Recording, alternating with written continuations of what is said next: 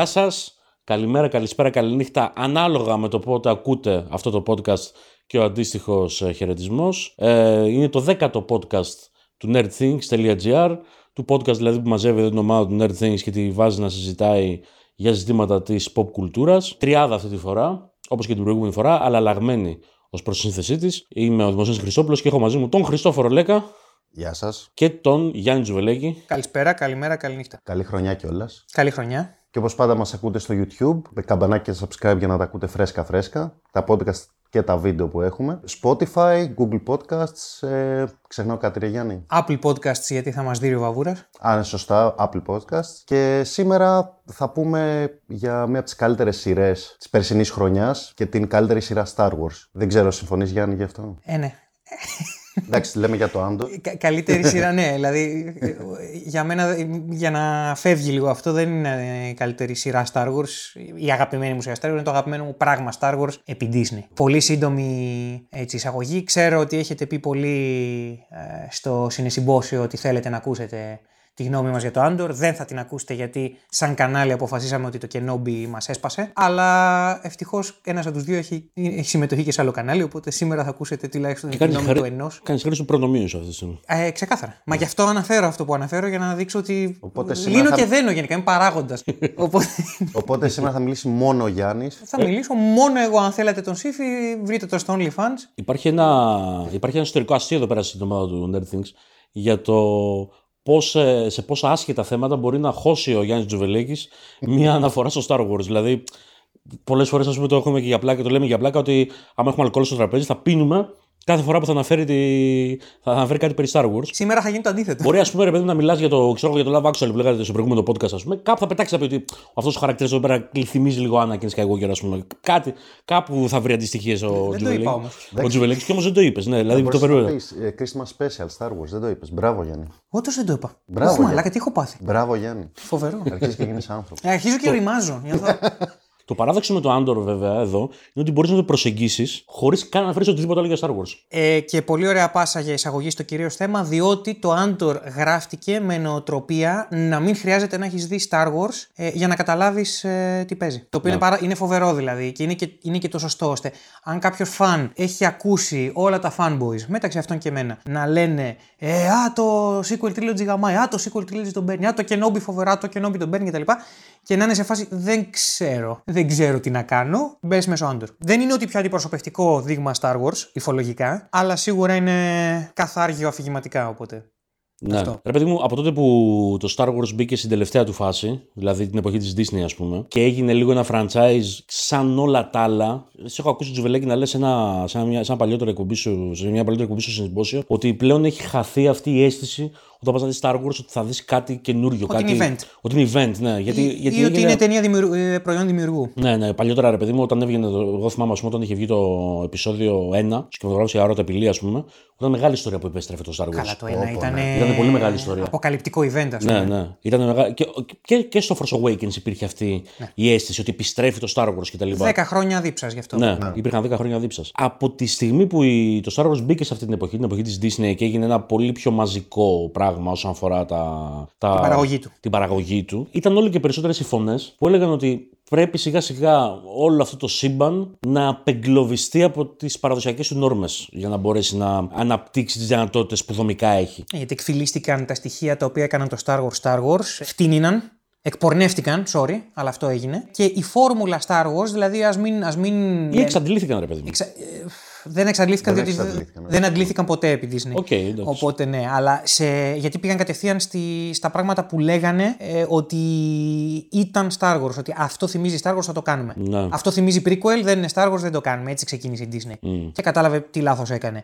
Αλλά αυτά τα στοιχεία τα οποία κάναν το Star Wars, Star Wars, ρε παιδί μου, πήγαν πολύ κοινικά εκεί. Δεν πήγαν να καταλάβουν τι γίνεται. Και Την τώρα ψυχή, δεν, την ψυχή θέλεις να πεις. Στο... την ψυχή, μπράβο. Ε, μην κοροϊδευόμαστε, όσο και αν λατρεύω τα prequel και αυτά τα θεωρώ true Star Wars, το πιο true απ' όλα. Ο Λούκας έκανε πάλι ένα πλανήτη έρημο που, OK, είναι τα του Ίνδενο Τζακού, επέστρεψε σε αυτόν τον πλανήτη. Έκανε member berries. Απλά τα έκανε στα πλαίσια ενός φρέσκου πακεταρίσματος. Εδώ πέρα δεν τα έκανε φρέσκο πακετάρισμα. Οπότε τα στοιχεία που βρωμάγαν Star Wars, δηλαδή ένας πιλότος να διαλάει αεροπλάνα και να λέει Ουχου κτλ., είναι λάθος ανάγνωση ότι είναι Star Wars. Οπότε υπήρχε μια πολύ μεγάλη ανάγκη να επανεφευρεθεί. Τώρα, ξαναλέω, ε, προσωπικά ζητήματα. Σας άρεσε το Kenobi, σας άρεσε το Force Awakens, το Rise, το Last Jedi κτλ.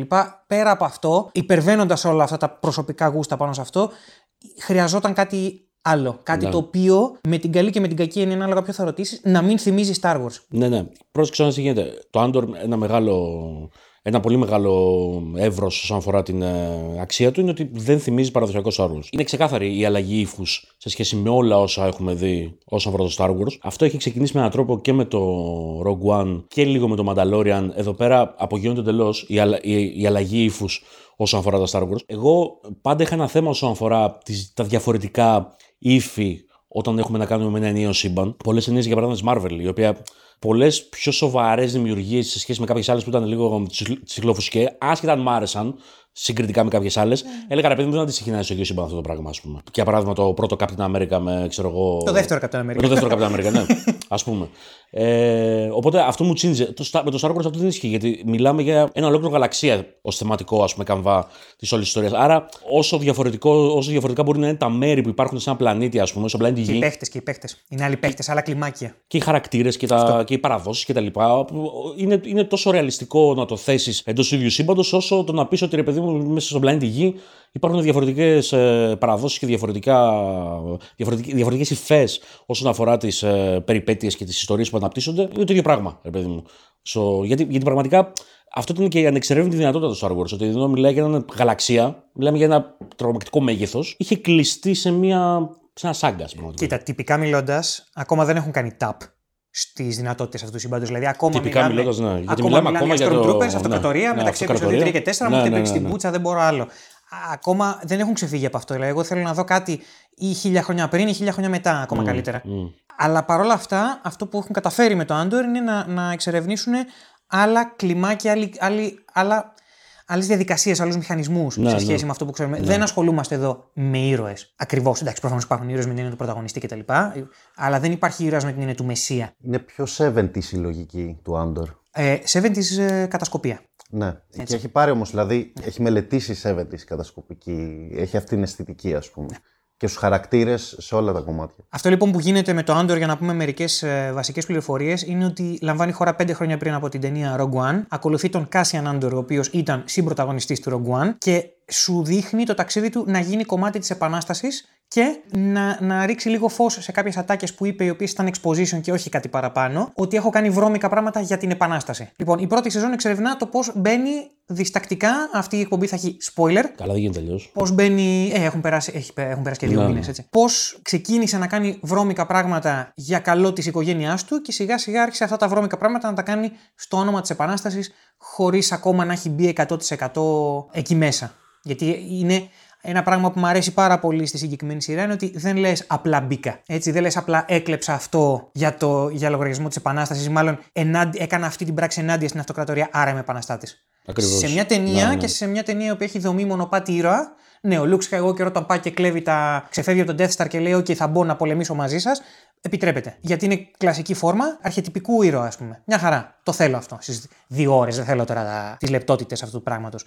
Σε μια σειρά η οποία σου υπόσχεται κάτι πιο κακά τα ψέματα όριμο, κάτι πιο πολύπλοκο, κάτι πιο γκρίζο, δεν με ενδιαφέρει να δω τον Άντορ να γίνεται ήρωας. Και ο Άντορ πεθαίνει στο Rogue One, spoiler για το Rogue One, sorry επίσης, πεθαίνει όχι ως ήρωας της Επανάστασης. Πεθαίνει ως ένα ακόμα γρανάζι για να μπορέσουμε να πάμε παρακάτω. Ω αφανής ήρωας. Νομίζω ότι Αφανής ήρωας. στην πραγματικότητα όλο αυτό είναι μια θεματική γύρω από τους αφανείς ήρωες μιας επανάστασης, η οποία κορυφώνεται στο Rogue One. Αν κάποια στιγμή, ξέρω εγώ, στο σύμπαν του Star Wars γράφτηκε η, η χρυσή ιστορία της επανάστασης ένδυση στην αυτοκρατορία, σίγουρα κάποια μικρά γρανάζια της επανάστασης και ενδεχομένως κάποιοι άνθρωποι οι οποίοι πρόσφεραν σε αυτήν αλλά ποτέ δεν έγιναν εμβληματικές φιγούρες, όπως ισχύει σε όλες τις αληθινές επαναστάσεις. Αναπόφευκτα απαξιώθηκαν από τα γραπτά αυτής της ιστορίας. Όλο, όλη αυτή η θεματικά που ξεκινάει από το Άντορ και καταλήγει στο Rogue One, ας πούμε, είναι με έναν τρόπο η αποκατάσταση στις γραφές των ηρώων τέλος πάντων που δεν τους γράψει ιστορία, που έμειναν εκτός ιστορίας. Αυτό από μόνο του έχει τρομακτικό ζουμί, με δεδομένο πως άσχετα αν στην ιστορία μένουν οι επαναστατικές διαδικασίες, γιατί είναι τα μεγάλα γεγονότα τα οποία μετασχηματίζουν κοινωνίες. Ολόκληρη, ολόκληρη η κοινωνική διεργασία που προκύπτει για να φτάσουμε σε αυτή την κορύφωση είναι από μόνο του μια ολόκληρη συζήτηση και μια ολόκληρη, ε, μια ολόκληρη θεματική προσέγγισης. Την κάνει με πάρα πολύ μεγάλη ωριμότητα το Άντορ. Με πάρα πολύ μεγάλη ωριμότητα. Καταρχάς, ο γεγονός ότι ξεκινάει και σου δείχνει χαρακτήρες οι οποίοι γνωρίζουν και έχουν αποδεχθεί την καταπίεση του καθεστώτος, αλλά παρόλα αυτά δεν έχουν κάποια επαναστατική συνείδηση. Αντιπαλεύουν την καταπίεση που βιώνουν έτσι όπως βιώνουν εξατομικευμένα και άρα την αντιπαλεύουν και εξατομικευμένα με εξατομικευμένους όρους. Και πώς όλο αυτό μετασχηματίζει μέσα από μια διαδικασία τριβής με άλλες αντιλήψεις, με άλλους ανθρώπους, με άλλα σκεπτικά, είναι νομίζω μέσα από μια απλοϊκότητα που διακατέχεται από πολύ βάθος στην πραγματικότητα. Είναι νομίζω μια πολύ ρεαλιστική προσέγγιση για το πώς ε, δομείται ένα κοινωνικό φαινόμενο όπως όπως επανάσταση. Δηλαδή, εγώ προσωπικά όσες κριτικές έχω διαβάσει για την πίκα, μια διαδικασία διαβάζω κριτικές γιατί ήθελα να, να, να δω. Ο έπαθε fanboy, ε. Ναι, έπαθα fanboyισμό. Γιατί με εξέπληξε το πόσο όρημα αντιμετωπίζει, ναι. αντιμετωπίζει το ζήτημα της επανάστασης η, η συγκεκριμένη σειρά. Και μπαίνω στη διαδικασία να διαβάσω κριτικές, όλες, πάρα πολλές πάση περιπτώσει, εκκινούσαν από αυτό. Τι σημαίνει επανάσταση καταρχάς; Πώς γίνεται αυτό το πράγμα; Δηλαδή είναι μια θεματική. Η βασική θεματική του Άντορ. Τι ακριβώς σημαίνει επανάσταση, πώς φτιάχνεται αυτό το πράγμα; Είναι πολύ, είναι πολύ όριμο και νομίζω ότι είναι όλο το ζουμί στην πραγματικότητα της ε, συγκεκριμένης σειράς. Πριν που έλεγες για τον Άντορ, δεν ξέρω, μου έσκασε τώρα ότι ο Άντορ είναι ένας πιο σκοτεινός Χαν Solo. Έχει την ίδια ε, είναι ασυνείδητος αρχικά. Το ίδιο arc. Είναι ένας τύπος που κάνει παρανομίες, κοιτάει την πάρτη του, ξέρει να χώνεται, ξέρει, δηλαδή γνωρίζει πολύ καλά τι να κάνει. Τα είναι full εκπαιδευμένο. Δεν το κάνει για τη δόξα καθόλου, δεν το κάνει για την κόμενα καθόλου, όπως το κάνει ο Χαν Σόλο. Το κάνει μόνο για την πάρτη. Ε, το κάνει για την πάρτη του και γιατί του ξυπνάει μια συνείδηση. Του Χαν Σόλο του ξυπνάει συνείδηση πάλι πεπιεσμένα. Εντάξει, αλλά ήταν, ναι, αλλά ήταν, παιδί μου, okay, είναι, το Star Wars τότε στήθηκε με αυτόν τον τρόπο. Να είναι μια περιπέτεια πιο απλοϊκή, οπότε είναι καλοδεχούμενο. Ε, σε αυτή την περίπτωση είναι άψογο, δηλαδή το πώς φαίνουν το χαρακτήρα στα μέτρα της σειράς. Και θυμάμαι μια σκηνή στο Rogue One στην αρχή μου έχει κάνει τρελή εντύπωση και ουσιαστικά είναι σαν να συνέχισαν αυτό το κομμάτι, δηλαδή το ανέπτυξαν και γούσταρα πάρα πολύ. Αν θυμάστε στην αρχή του Rogue One που δείχνει που μας παρουσιάζει τον Άντορ, πάει να πάρει κάτι πληροφορίες από έναν άλλο τύπο και τον σκοτώνει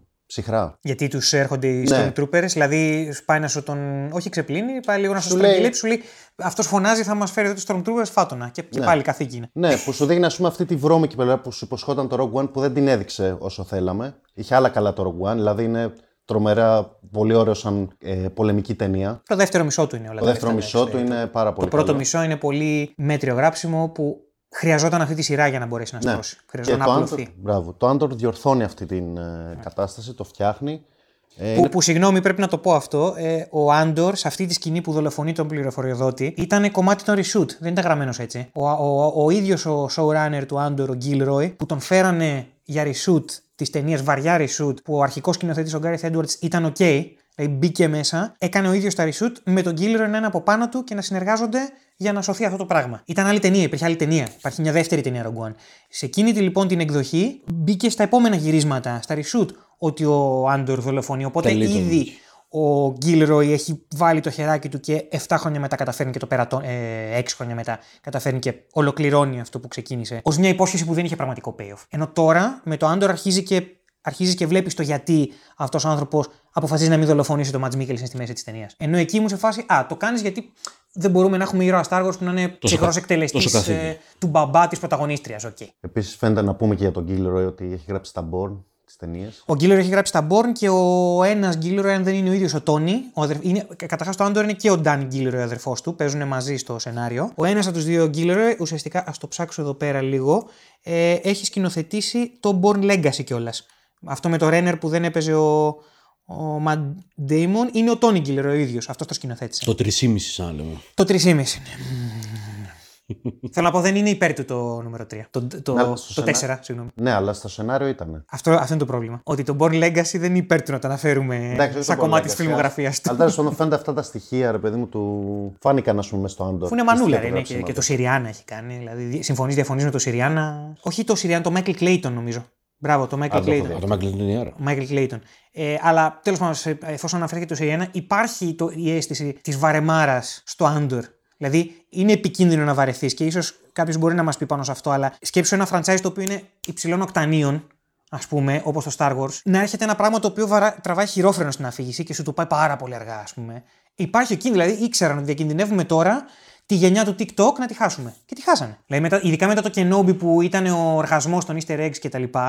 Ε, πολύ το, όταν ξεκίνησε το Android ήταν σε φάση και αυτό δεν είναι Star Wars και βαρέθηκα τη ζωή μου, κοιτάνε στο κενό και είναι pretentious και τέτοια. Υπήρξε δηλαδή αυτή η τριβή γιατί είχε συνηθίσει ένα κοινό της Marvel, του κακού Star Wars κτλ. Ναι, κτλ. μπαμπούμ, Μπαμπούμ πιπίου. και τα λοιπά. Και στα δύο πρώτα επεισόδια ίσως να υπάρχει κάποιο, κάποια διαφωνία στο, στο ρυθμό. Ναι, εντάξει, όντως, αλλά δεν νομίζω ότι είναι δομικό πρόβλημα αυτό. Δηλαδή, νομίζω ότι απλά είναι, είναι επεισόδια τα οποία κατά την άποψή μου αδυνατούν να αξιοποιήσουν τη δυναμική κίνηση της σειράς, κατά την άποψή μου, πιο πολύ. Δηλαδή, δεν έχει να κάνει τόσο με, το, με τη φιλοσοφία της σειράς το ότι υπάρχει ε, μια αργή μετάβαση στο, στα γεγονότα. Δεν ξέρω δηλαδή αν είναι. Αυτό που λέω δεν ξέρω αν είναι δομικό στοιχείο της σειράς αυτό ή πραγματική αδυναμία της. Παραναπνέει λίγο το πράγμα όσον αφορά. Βέβαια, ίσως να, είναι, ίσως να είναι συνειδητό αυτό για να μας δείξει όλη τη σκατήλα μέσα στην οποία ας πούμε. Αυτό πιστεύω εγώ. ναι. ε, ξέρω, μεγαλώνει ο πρωταγωνιστής. Από τη στιγμή που μπαίνουμε για τα καλά στην. ε, τελειώνουμε με τα εισαγωγικά, ας πούμε, όσον αφορά το χτίσιμο του κοινωνικού περιβάλλοντος όπου εξελίσσονται όλα και μπαίνουμε για τα καλά στην πλοκή, το πράγμα που γίνονται και δεν πέφτει ποτέ. Δεν πέφτει ποτέ. Και ίσα ίσα, ας πούμε, καμιά φορά σου λείπει και λίγο το να αναπνέει το περιβάλλον, γιατί γίνονται κάποια πράγματα πολύ μπαμπάμ, ας πούμε, το οποίο είναι επίσης θετικό, γιατί εξυπηρετούν την ε, πρόθεση της πλοκής. Δηλαδή, ενώ ε, όταν το πρωτοείδα, ας πούμε, μου φάνηκε πολύ γρήγορο, πολύ γρήγορος ο τρόπος με τον οποίο ο Άντορ καταδικάζεται και μπαίνει φυλακή. Έλεγα τι, τι ξεπέταγμα είναι τώρα αυτό. Δηλαδή, πάμε σε μια. Και εγώ το νιώσα έτσι. σε μια Το νέα. αυτό. Νο, νο, όταν όμως το επεξεργάστηκα, νομίζω ότι εξυπηρετεί την προώθηση της, του χτισήματος περιβάλλοντος, διότι θέλει να σου δείξει ότι εδώ έχουμε να κάνουμε με, μια, με ένα καθεστώς τόσο σκληρό και τόσο αυταρχικό, το οποίο καταδικάζει ανθρώπους σε φυλάκιση για την πλάκα του, έτσι ας πούμε. Ήταν δική παροδία, αν το θυμάσαι. Ήταν Ήταν το μια σημείο δική- ήταν σε ναι. φάση, μα εγώ είμαι τουρίστας, μα τι του. Και δεν, δεν ήταν καν ότι τον βρήκαν ότι είναι ο Κάσιαν Άντορ που τον καταζητούσαν. Το Όχι, βάλαν εγώ- τελείως κοινικά μέσα. Ο τύπος, ο τύπος, ας πούμε, πληρώνει το γεγονός ότι στραβοκοίταξε κάποιον. Επειδή βασ- βασικά πληρώνει το γεγονός ότι κάποιος νόμιζε ότι στραβο- το αυτό, στραβοκοίταξε. αυτό ακριβώς. Ήταν, είναι είναι εντελώς δυστοπία αυτό το πράγμα που στείνεται.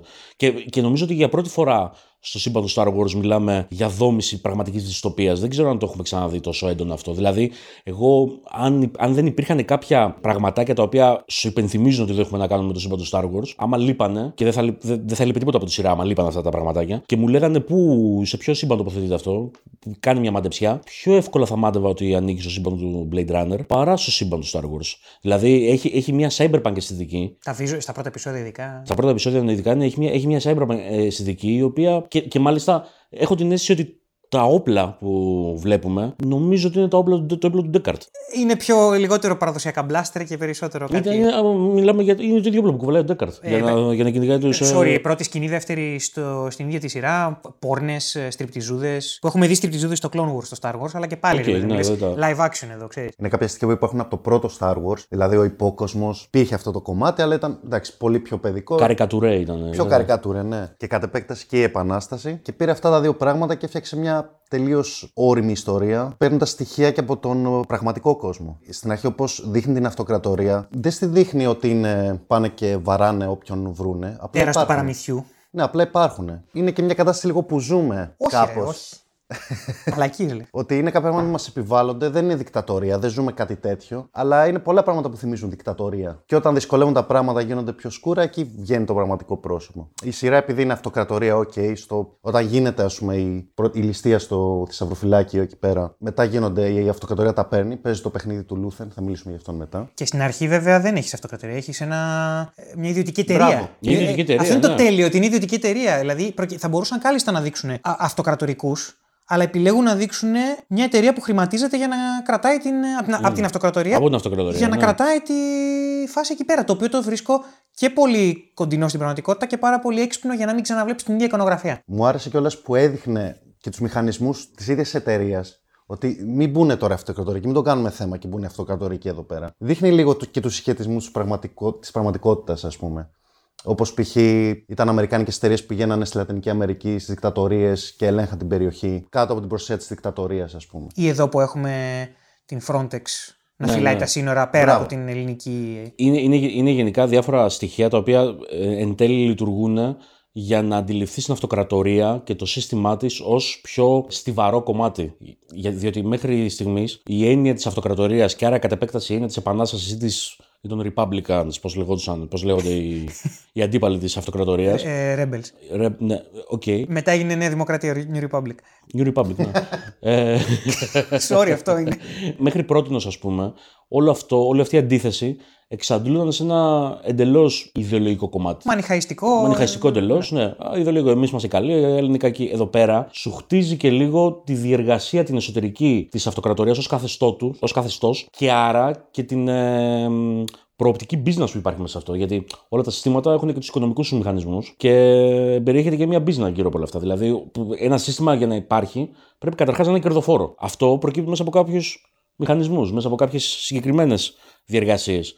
Το γεγονός ότι ας πούμε, σου δείχνει ότι διάφορες απικίες διοικούνται μέσα από συμφωνίες που κάνει η αυτοκρατορία με ιδιωτικές εταιρείες, συμβάλλει στο να αντιληφθείς την αυτοκρατορία ως ένα σύστημα και όχι απλά ως μια σέχτα κακών, ξέρω εγώ. Που απλά είναι κακοί και θέλουν το κακό του κόσμου, ρε παιδί μου. Εδώ πέρα φαίνεται κα- ξεκάθαρα ότι υπάρχουν οικονομικοί όροι με τους οποίους ε, κινούνται τα γρανάζια αυτού του συστήματος που, που εξυπηρετεί η αυτοκρατορία. Και ακριβώς για αυτό το λόγο το στηρίζει τόσο καλά η σειρά, δείχνοντα όσο ανθρωπότυπους, οι οποίοι στην πραγματικότητα είναι και δημόσιοι υπάλληλοι. Από ένα σημείο και μετά βλέπεις ανθρώπους οι οποίοι απλά κάνουν τη δουλειά τους. Η βασική, μία από τις βασικές ας πούμε κόντρες όσον αφορά ε, ζητήματα συστήματος, ας πούμε, και το πώς λειτουργούν τα συστήματα, είναι όταν η εξυπηρέτηση που κάνουν οι- οι στρατιώτες της υπεράσπισης των συστήματος στο σύστημα μετουσιώνονται σε εργασία. Και υπάρχει ένα μεγάλο. Διαρκώς υπάρχει μια μεγάλη κόντρα ότι οι ίδιοι υπερασπίζονται σε αυτού λέγοντας: Εμείς απλά κάνουμε τη δουλειά μας. Δουλειά είναι αυτό που κάνουμε, δηλαδή δεν είναι κάτι παραπάνω, ας πούμε.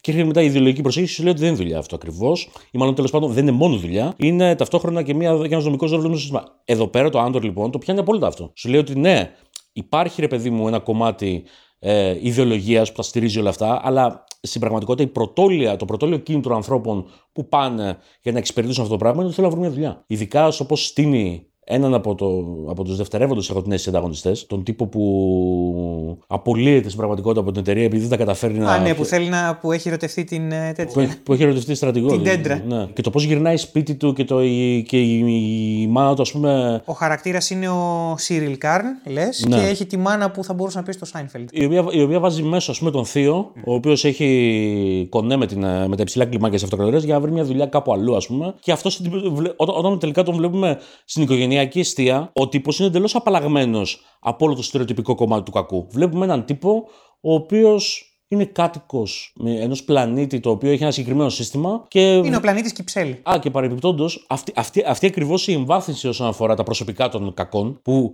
τους αφαιρείται όλη η στερεοτυπικότητά τους. Όλο το στόμφος. Όλος ο στόμφος, ας πούμε, και τους βλέπουμε σε, σε, σε νορμάλ στιγμές. Α πούμε, πώς είναι στο σπίτι τους, όλα τρώνε κορφλέξι το πρωί, ακούνε την γκρίνια της μάνας ότι δεν, πολύ, δεν πέτυχαν πάρα πολύ ας πούμε, στη ζωή τους, ας πούμε.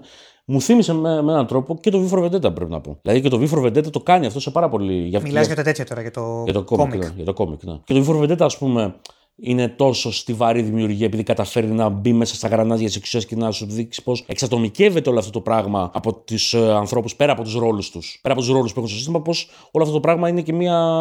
αποτελείται από κανονικούς ανθρώπους στην Και πραγματικότητα. πολύ έξυπνο πάνω σε αυτό που αναφέρεις είναι ότι όταν πρώτη φορά βλέπουμε τον Σίριλ, τον βλέπουμε όντως με τα χέρια πίσω από την πλάτη, Ναι, ναι, ναι, σταυρωμένα, να έχει το στόμφο, να είναι κορδωμένος και να λες: Α, αυτός είναι ο Αντιάντορ που θα τον δούμε και στη σειρά που θα ανέβει παράλληλα με τον Άντορ στην αυτοκρατορία κτλ. Φιλόδοξος κτλ. Είναι όλα αυτά. Αλλά ταυτόχρονα βλέπεις τι κάνει όταν κρεμάει τη στολή του. Γιατί στην αρχή είναι γραμμένος ένας αυτοκρατορικός. Ωραία παιγμένο, ωραία γραμμένος, ωραίες ατάκες, αλλά σαν λειτουργία και σαν αέρας είναι ένας. Θα μπορούσε να είναι ένας νεαρός Τάρκιν. Αλλά βλέπεις ότι δεν είναι ακριβώς έτσι. Και βλέπεις από ότι είναι φτιαγμένοι τέτοιοι άνθρωποι πολλές φορές. Σου δείχνει πρώτα το αρχέτυπο και μετά σου δείχνει Ναι, ναι, ναι. τον loser ε, τυπάκο, ας πούμε. Ναι, ναι, σου, σου δείχνει τέλος πάντων ότι ρε παιδί μου μέσα σε όλο αυτό το πράγμα που λέγεται, να το πούμε λίγο, λίγο ξύλινα, ταξικός πόλεμος, ο εχθρός είναι και αυτός ένας άνθρωπος κανονικός. Δηλαδή είναι, είναι άνθρωπος κανονικός και πολλές φορές είναι και δημόσιος υπάλληλος στην τελική. Δηλαδή υπάρχει όλο το δημοσιοϊπαλληλίκι. Δηλαδή η διαχείριση εξουσίας στην τελική είναι δημοσιοϊπαλληλίκι. Στο δείχνει το άντρο και στο δείχνει συνειδητά αυτό το πράγμα. Είναι, είναι πολύ ωραίο διότι έχουν, ουσιαστικά είναι σαν να έχουν κάνει που δεν το έχουν κάνει γιατί ο Γκίλερ δεν είναι τέτοιος. Σαν να έχουν ακούσει τα meme ότι στην αυτοκρατορία όταν διαλύσαν τον Death Star, ξέρω εγώ, πέθαναν 6 δισεκατομμύρια υπάλληλοι. Όντως, ναι. ουσιαστικά, αλλά χωρίς, χωρίς αστεία, χωρίς βλακίες, σου εξερευνά αυτή τη διάσταση. Ότι ναι, και στην Γερμανία την ναζιστική Ναι, ναι, ήταν ναι. άνθρωποι οι οποίοι χωρίς να είναι τέρατα, κάναν απλά τη δουλειά. Ήταν, προφανώς ήταν και κάποιοι τέρατα, αλλά και κάποιοι ήταν που όντως ψάχναν να βρουν δουλειά σε ένα σύστημα το οποίο γεννήθηκε μέσα από την ανέχεια, από τα κράχ. Ουσιαστικά αυτό σου λέει και εδώ πέρα. Και σου Ναι. δείχνει ότι αυτό, από αυτό δεν ξεφεύγει ούτε η επανάσταση. Στο τι χρειάζεται να κάνει για να μπορέσει να δημιουργηθεί, να υπάρξει Ναι, και βέβαια. μόνο έτσι. Βέβαια. Ότι χωρίς την οικονομική διάσταση, δεν, που να χτυπάς τον κόλο σου κάτω, ιδεολογίες, το ένα το άλλο, χωρίς μια υπόσταση οικονομική, δεν στέκει αυτό το πράγμα. Να πούμε ότι κάτι αντίστοιχο συμβαίνει εκτός από τον τυπάκο που αναφέραμε και με την ε, έτερη ανταγωνίστρια του, του σύμπαντος, της σειράς. Ντεντραμίρο. Ναι, έτσι είναι το, αυτό είναι το όνομα της. Αυτό είναι το όνομα του χαρακτήρα, η ηθοποιός είναι η Ντενή Γκαφ. Και εκεί σε μπερδεύει η σειρά. Δηλαδή, αρχι- αρχικά δεν είσαι βέβαιος για το, τι- για το ποιος είναι ο ρόλος της, ο συγκεκριμένος, γιατί μπαίνει τόσο βαθιά μέσα στη γραφειοκρατία της αυτοκρατορίας και στα κλιμάκια διοίκησης, ας πούμε, όλου αυτού του πράγματος. Βλέπεις την καθημερινότητα. Νομίζω ότι όσοι έχουμε πάει στρατό μπορούμε να αντιληφθούμε πώς ακριβώς λειτουργεί όλο αυτό το πράγμα, ας πούμε.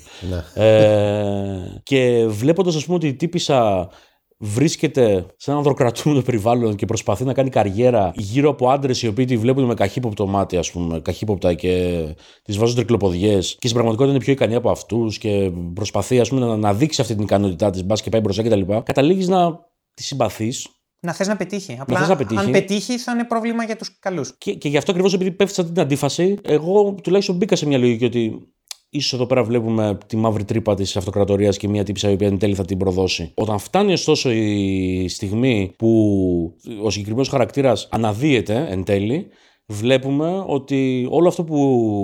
όλο το πέπλο με το οποίο έχει σκεπαστεί κατά τη διάρκεια της παρουσίασής της ε, δεν οδηγεί εκεί που νομίζεις. Η τύπησα είναι μια συνειδητή Τα, ταγμένη υπέρ του συστήματος αυτού. όχι απλά ταγμένη, μιλάμε τώρα για. Δεν, δεν, δεν περιέχει ίχνος, ας πούμε. Ε, Πώς το λένε, ρε παιδί μου. Δισταγμού. Δισταγμού. Δεν, δεν, δεν, διεκπαιρέωσης. Α. Δεν υπάρχει καμία διεκπαιρεωτικότητα σε αυτό που κάνει. Δηλαδή δεν μπαίνει σε μια Όχι, διαδικασία. είναι και ιδεολόγος. Είναι, είναι και ιδεολόγος. πιστεύει full. Δεν είναι δηλαδή ότι να, να κάνουμε τη δουλειά εδώ πέρα γιατί τύπου, πρέπει να γίνει. τύπου σε κάνει να αναρωτιέσαι, τουλάχιστον εμένα με κάνει να αναρωτιέμαι, επειδή είναι και prequel, τι απέγιναν όλοι αυτοί στην τριλογία. Γιατί δεν ήταν αυτοί δίπλα από τον Αυτοκράτορα και ήταν ο Βλάκας ο Βέιντερ. Σε φάση με αυτούς τα πήγαινε μπροστά η Αυτοκρατορία. Πιστεύεις όμως ότι ο Σίριλ είναι το ίδιο ιδεολόγος με την, Τε- με την ε, Ντιντρά. Δηλαδή έχω την εντύπωση ότι αυτός είναι λίγο πιο χαμένος από αυτήν. Την ερωτεύεται, αλλά νομίζω ότι την ερωτεύεται ακριβώς επειδή είναι αυτό που Ναι. είναι. τύπησα.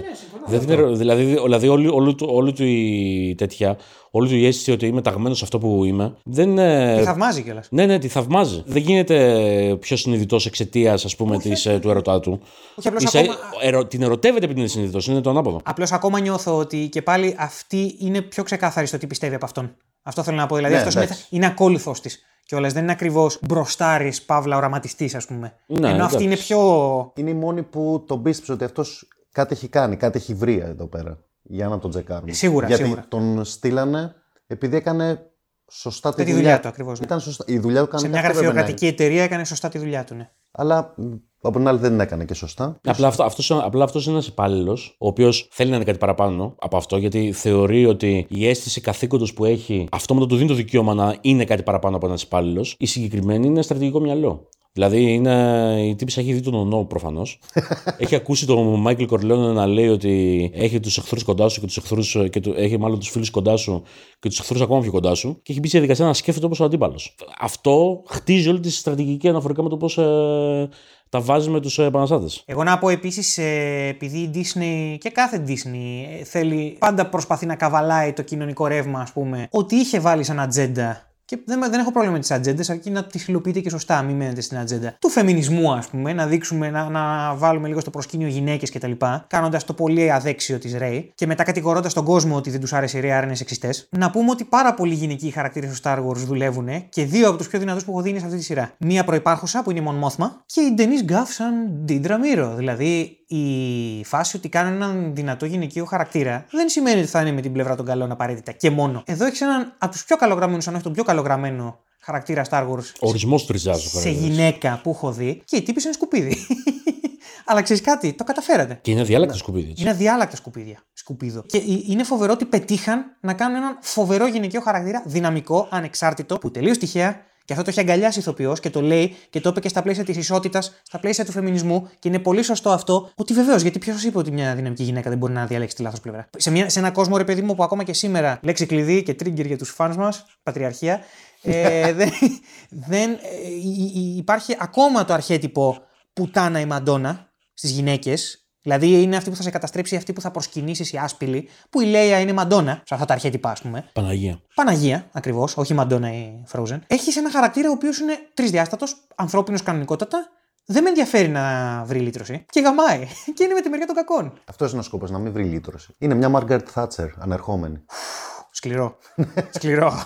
Σκληρό αληθινό και, Αυτή είναι η λογική. και το απόλαυσα. Σε, σε, λι- σε μικρότερο βαθμό η Άντρια Αρχόνα που παίζει την Bix, την πρώην του Κάσιαν.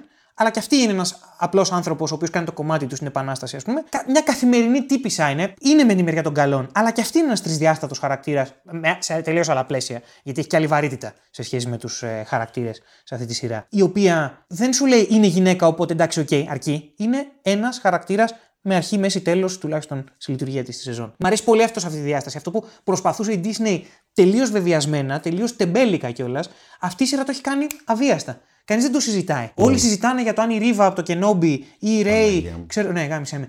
Ε, ή η Ρέι, ξέρω εγώ, είναι ε, σεξιστές όσοι δεν τους αρέσουν. Υπάρχει αυτό το πράγμα. Α, ο κόσμος, πατριαρχία κτλ.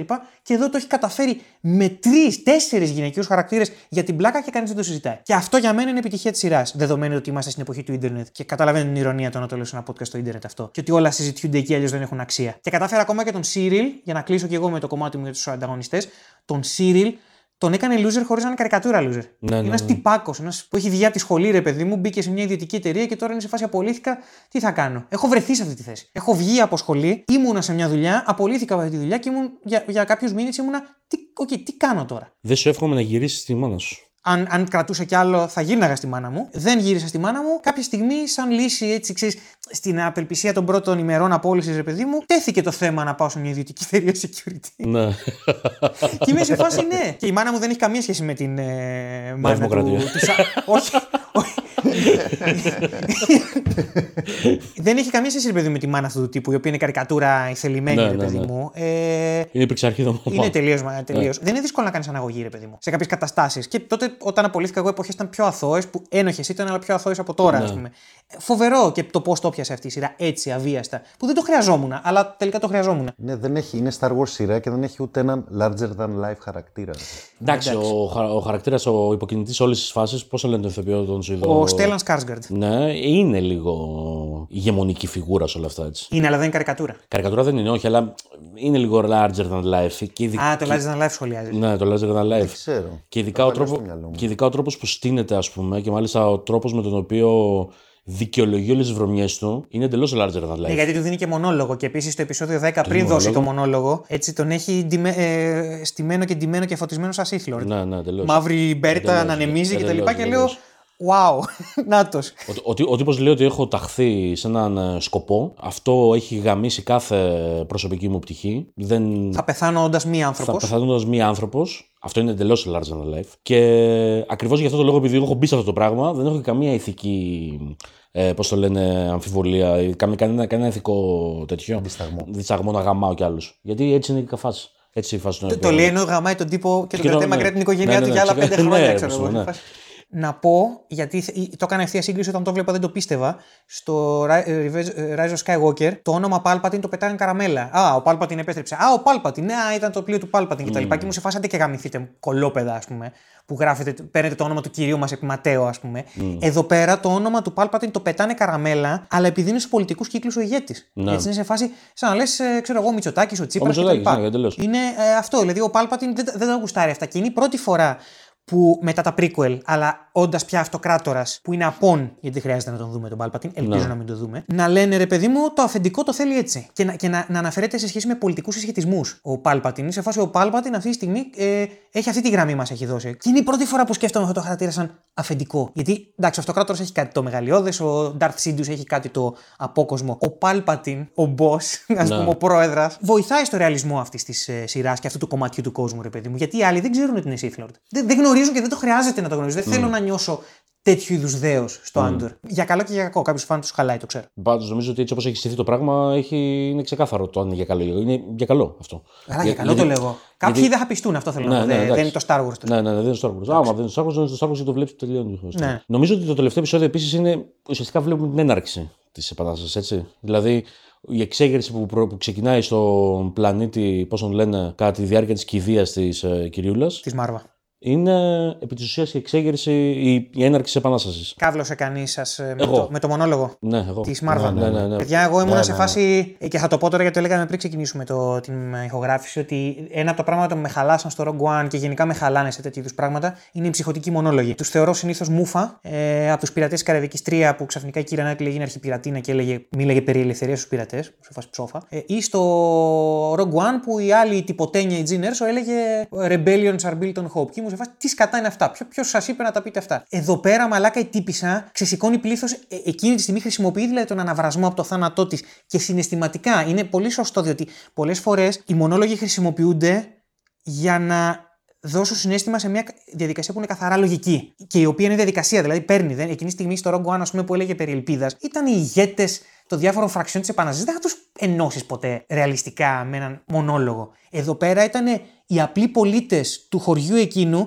που ήταν σε φάση μάγκες, τώρα πρέπει να σηκωθείτε τώρα, αυτή τη στιγμή που είναι όλοι εδώ πέρα. Δηλαδή, ήταν πολύ σημαντικό να δράσουν εν θερμό και το κατάφερε. Και ο μονόλογος ο ίδιος είναι αρι- ε, ε, ε, κομψοτέχνημα σαν γραφή. Επίσης και πολύ ρεαλιστική απεικόνηση. Ήταν σαν να έβλεπες εξεγέρσεις. Γκέτο. Ναι, Black Lives Matter.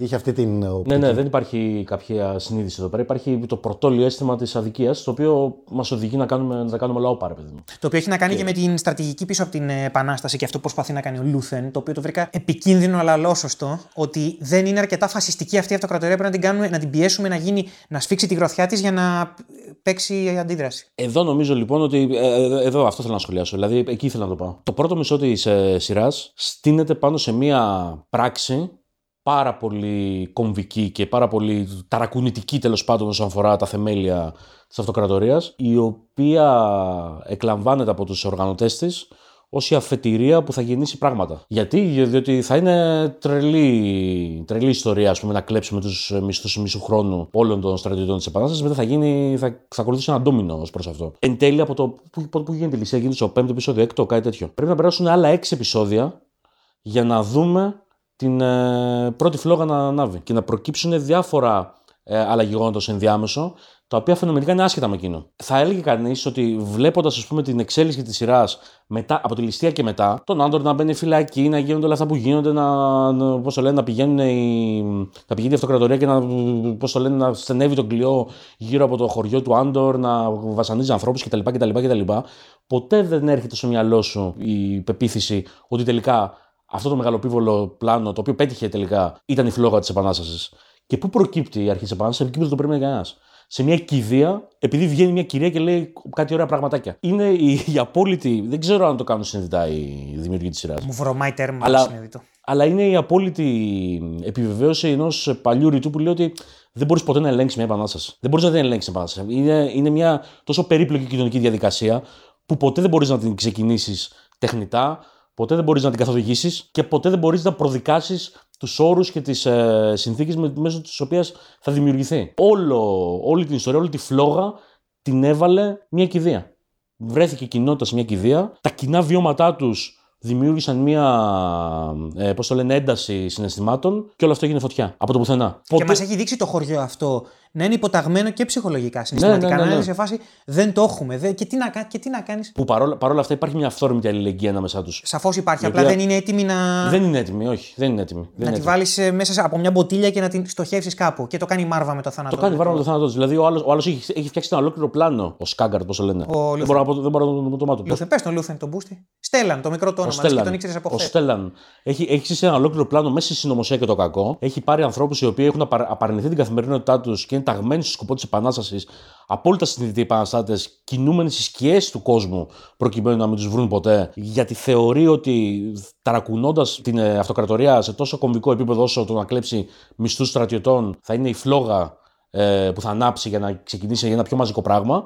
Και τελικά πού ξεκινάει αυτό το μαζικό πράγμα, ξεκινάει από ένα κορδιδάκι, από ένα κολοχώρι, στο οποίο γίνεται μια κηδεία από το πουθενά. Δεν νομίζω πως μπορεί, να- μπορούσε να γίνει πιο ρεαλιστική προσέγγιση για το πώς ξεκινάει ένα τέτοιο τύπου φαινόμενο, ας πούμε. Και μαζί με αυτό μου αρέσει πάρα πολύ επειδή υπάρχει μια τάση τον τελευταίο καιρό και με το alt-right κίνημα αλλά και από την πλευρά την απέναντι ας πούμε να γκριζάρει. Δηλαδή το alt-right κίνημα πάει να τον γκριζάρει ε, τις, δια- τα διάφορα φασιστικά καθεστώτα για να μπορέσει να απαλύνει την επάνωδο αυτών των ε, καθεστώτων, να την κάνει πιο εύπεπτη. Η απέναντι πλευρά για να σου δώσει να καταλάβεις λίγο πόσο εύκολο είναι να ξαναπέσουμε σε τέτοιες καταστάσεις. Πολλές φορές είναι επικίνδυνο γιατί μπορεί να τους εξανθρωπίσεις too much και να, και να, και να πετύχεις το αντίθετο αποτέλεσμα και να τους συμπαθήσεις παραπάνω από όσο πρέπει. Αυτή η σειρά τηρεί πάρα πολύ ωραία τις ισορροπίες και στο τέλος σου, σου βγαίνει με το μονόλογο της Μάρβα και σου συνοψίζει το ότι ό,τι και να είναι, υπάλληλοι, γυναίκες, άντρες, ε, άνθρωποι απλοί, ξέρω καθημερινοί, μην ξεχνάμε ότι αυτό που υπηρετούν είναι τέρας. Εμένα μου άρεσε πάρα πολύ αυτό και το χρειαζόμουν για να μην υπάρξει παραμικρή παρεξήγηση ότι ό,τι και να λέμε, ναι, υπάρχουν κανονικοί άνθρωποι μέσα στην αυτοκρατορία, στην ναζιστική Γερμανία, ε, στην αστυνομία κτλ. Δεν πάβουν να. Είναι, είναι με τη μεριά των κακών, sorry. Έχουν ναι. επιλέξει τη λάθος πλευρά του πράγματος. Ναι, Απλά ναι. αυτή η σειρά σου εξηγεί γιατί. Ναι, σου εξηγεί ότι το θέσμα δεν είναι προσωπικό εδώ πέρα. Ακριβώς. Όπως επίσης ναι. δεν σου καθαγιάζει τα άτομα πίσω από μια επανάσταση. Δεν σου λέει ότι όλοι αυτοί είναι ήρωες ίσα ίσα από οι τύποι που. Εμ, ήρωες με τη ρομαντική έννοια της λέξης, έτσι, που είναι πάρα πολύ επικίνδυνος όρος. Σου δείχνει, ρε παιδί μου, ότι όταν αυτοί που ετοιμάζονται να κάνουν τη ληστεία και αυτοί που την κάνουν τη ληστεία, όσοι επιβιώνουν, γιατί γίνεται σφαγή. Να γίνει σφαγή, ε, Κάποιοι είναι καθήκια. Κάποιους συναγωνιστέ δεν είναι ανάγκη καν να τους συμπαθήσεις. Και αυτό η σειρά το πιάνει. Σου λέει, ο ίδιος ο, ίδιος ο Κάσιαν, εμένα δεν μου είναι ιδιαίτερα συμπαθής χαρακτήρας. Στην πραγματική ζωή, σε, σε όρους πραγματικής ζωής. Ένας μουντρούχος είναι που εντάξει, ψιλομαλάκα μου φαίνεται. Μαλάκας είναι. Αλλά παρόλα αυτά είναι ξεκάθαρα με τη μεριά των καλών. Το ότι κάποιος είναι αντιπαθής δεν σημαίνει ότι είναι. Είναι το αντίστροφο αυτό που πάντα θα το δίνω το Ταραντίνο στο άδοξη Μπάσταρντ. Ο πιο χαρισματικός εκεί μέσα είναι το μεγαλύτερο σκουπίδι. Α πούμε, ο πιο συμπαθής εκεί μέσα, σε προσωπικό επίπεδο. Καθαρό, ο Ναζί. Ο οποίος δεν είναι Ναζί ακριβώς, βέβαια. Είναι μια τρίτη φράξια, αλλά ξεκάθαρα σκουπίδι. Έτσι. Είναι, δηλαδή είναι, είναι κάποιος ο οποίος θέλει να είναι με του νικητέ απλά. Σωστά. Ξεκάθαρα από αυτούς εκεί πέρα ήμουν σε φάση. Με αυτόν θα ήθελα να κάτσω ένα τραπέζι ναι, και ναι. να μιλήσω. Αλλά είναι το μεγαλύτερο σκουπίδι. Είναι σκουπίδι. Αυτό. Το, το ότι λοιπόν η, Ξέρεις, αυτός ο όρος που έχουν καραμέλα οι μαλάκες που λένε αναρχοάπλητοι κτλ. Ναι, mm. βλέπουμε δύο-τρεις αναρχοάπλητους αυτή την ε, Εντελώς. σειρά. Εντελώς. Αλλά ξέρεις κάτι, αυτή είναι η σωστή πλευρά μα. Sorry, παιδιά. Τελικά η Disney κάνει ε, νεομαρξιστική προπαγάνδα. Έτσι πιστεύω, ναι. Ε, θεωρώ ότι είναι σταλινοβα αποβράσματα ε, οι οποίοι θέλουν να αναιρέσουν την, την πραγματική αρενοπή ας πούμε, διάσταση του κλασικού storytelling το οποίο λειτουργεί. Και αυτή η σειρά το αποδεικνύει. Το αποδεικνύει ότι οι άνθρωποι είναι. Η Disney είναι ότι πιο κομμουνιστικό έχει βγάλει το Hollywood. Είναι ξεκάθαρο αυτό. Όποιος δεν το βλέπει. Και το Netflix μαζί. Και το Netflix, καλά, καλά εννοείται. εννοείται, Ε, θέλω να πω ξεκάθαρα όταν προωθείς γυναικείους χαρακτήρες είσαι αριστερός. Είναι, είναι δεδομένο αυτό. Δηλαδή, όποιος δεν το βλέπει θεωρώ ότι είναι βλάκας. Δεν το κάνει ο φιλελευθερισμός αυτό, μόνο η αριστερά το κάνει. Μόνο αριστερά. Ναι. Μόνο αριστερά. Όλα αυτά το Άντορ, εντάξει, είναι αριστερή σειρά. Έτσι, να το πούμε με όρους ε, πολύ ευρύους, ναι, είναι. να το πω εγώ. Ε, είναι, εντάξει, είναι. Ενώ έτσι πώς θα προσεγγίσεις τα πράγματα είναι σε φάση οκ. Και... Σίγουρα. Ε, το, Αυτοί που τα γράφουν έχουν μια ιδέα. Όχι. Έχουν μια ιδέα. Ε, Καταρχάς φαίνεται σε στους διαλόγους ανάμεσα στον ε, Στέλλα. Ναι. Πώς το λένε. Και τον ε, χαρακτήρα του Κουιτάκερ. Το Σο Γκερέρα. Όπου βλέπουμε από τη μία. Το Σο Γκερέρα δεν θυμίζει καθόλου Τσεκεβάρα. Ναι. που από τη μία βλέπουμε έναν τύπο ο οποίος είναι ο κοινικός της όλης κατάστασης. Από την άλλη, βλέπουμε έναν τύπο ο οποίος είναι τόσο ταγμένος στο σκοπό του που είναι ουριακά ερημίτης, ας πούμε. Και ταυτόχρονα συγκρούνται δύο διαφορετικές αντιλήψεις περί επανάστασης. Καταρχάς, πρέπει να έχεις μια έστω και επιδερμική, αλλά να έχεις μια ιδέα για το τι σημαίνει. Τώρα δεν μου αρέσει να χρωματίζω το podcast με τέτοιες λέξεις, αλλά τι σημαίνει κίνημα. Και από την άλλη, ο τρόπος με τον οποίο το προσεγγίζει είναι, είναι τέτοιος ώστε οι, οι διαφωνίες τους να είναι τελικά μια να είναι αλληλοσυμπληρωμένες με τέτοιο τρόπο ώστε να δημιουργούν μια ενιαία αντίληψη. Δηλαδή, ο, ο ένας έχει στο μυαλό του ότι τι πρέπει να κάνουμε για να ρίξουμε την αυτοκρατορία. Χρειαζόμαστε μαζικότητα. Είναι το βασικό που πρέπει να κάνουμε τώρα. Δηλαδή, μην, μην μου σπάτε τα αρχίδια με τις ε, με τις, πώς το λέμε, με τις μικροδιαφωνίες σας. Ναι, τις ιδεολογικές εκεί πέρα, ότι ο ένας λέει έτσι, ο άλλος λέει κάτι λίγο διαφορετικό. Και... Το θέμα μας εδώ πέρα είναι να ρίξουμε την αυτοκρατορία. Άμα τώρα φτιάχνετε, πώς λένε, συγκροτήσεις σε μικροομάδουλες με βάση διασπάσεις της πλάκας που δεν ασχολείται άνθρωπος, δεν θα την ρίξουμε ποτέ μάγκες. Λαϊκό μέτωπο ιδέας. Ναι, αυτό το δικομοδούν Monty Python στο συγκεκριμένο διάλογο το κάνει, πώς το λένε, το κάνει σοβαρά ο τύπος. Σου λέει ότι μου, μου έχεις σπάσει τα αρχίδια μου. Έχετε, έχετε 15 διαφορετικές φράξεις, ας πούμε, επειδή υπάρχουν κάτι μικροδιαφωνίε. Και εδώ πέρα έχουμε ένα τέρας, ας πούμε, που όλο. Μας έχει πάρει φαλάκι. Μα έχει πάρει φαλάκι. Λέει ο ένας και έχει δίκιο. Και το απαντάει ο άλλος, ο Μπογκερέρα, του λέει ότι με ποιου θα πα να κάνεις επανάσταση με τους ε, τάδε και τους έτσι. Εντάξει, ποτέ δεν μπαίνει στη διαδικασία να σου εξηγήσει ποιες είναι οι διαφορές ανάμεσα στις φράξει. Αλλά ξέρεις ότι υπάρχουν κάποιες διαφορές. Και του λέει ότι μαγκά, τι θα πας να κάνεις; Ωραία, τη, ρίξαμε πες στην αυτοκρατορία.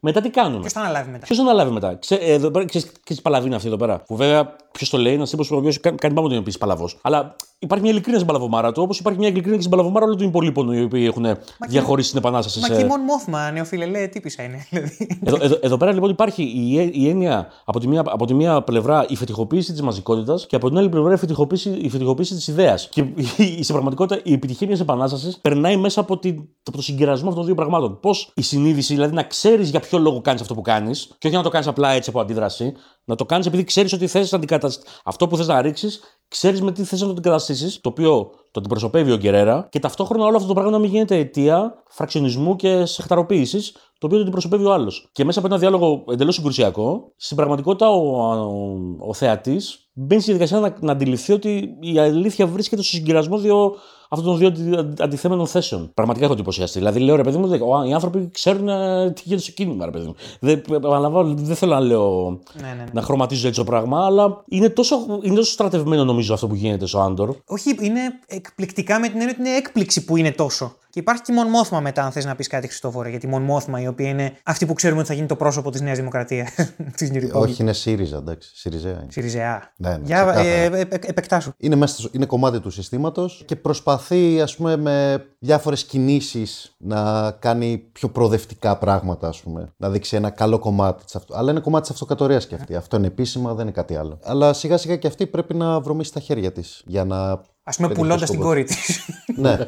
Τόσο Game of Thrones αυτό το σάπλετ. το απαλύνει λίγο βέβαια γιατί σου δίνει ότι η κόρη της είναι ηλίθια. Είναι λίγο βλαμμένο. ναι. Είναι Η κόρη βλαμμένη. της είναι πιστεμένη με το σύστημα, αλλά μεγάλωσε αυτό το σύστημα. Έτσι. Και ο άντρας της είναι. Ο άντρας της. Ο άντρας της είναι ο τύπος που τα Σμόθμα. έχει παρατήσει. Στο αναφέρει καλά, αυτό είναι μέσω αφήγηση. Που λέει ότι κάποτε ήσουν α, πιο προοδευτικός και τώρα ένας τύπος που δεν τον νοιάζει τίποτα. Κάθε... Πασόκ. Μην γίνει κάποιο twist εκεί πέρα ο Παπτεύουμε, τέλος πάντων. Μπορεί, μπορεί να γίνει. Γιατί όπως και αυτή κρύβει από τον άντρα της την πραγματική της Ναι. ταυτότητα. Εγώ σκέφτομαι ότι αυτός κρύβει από την άλλη μεριά όμως. Λες. Ναι.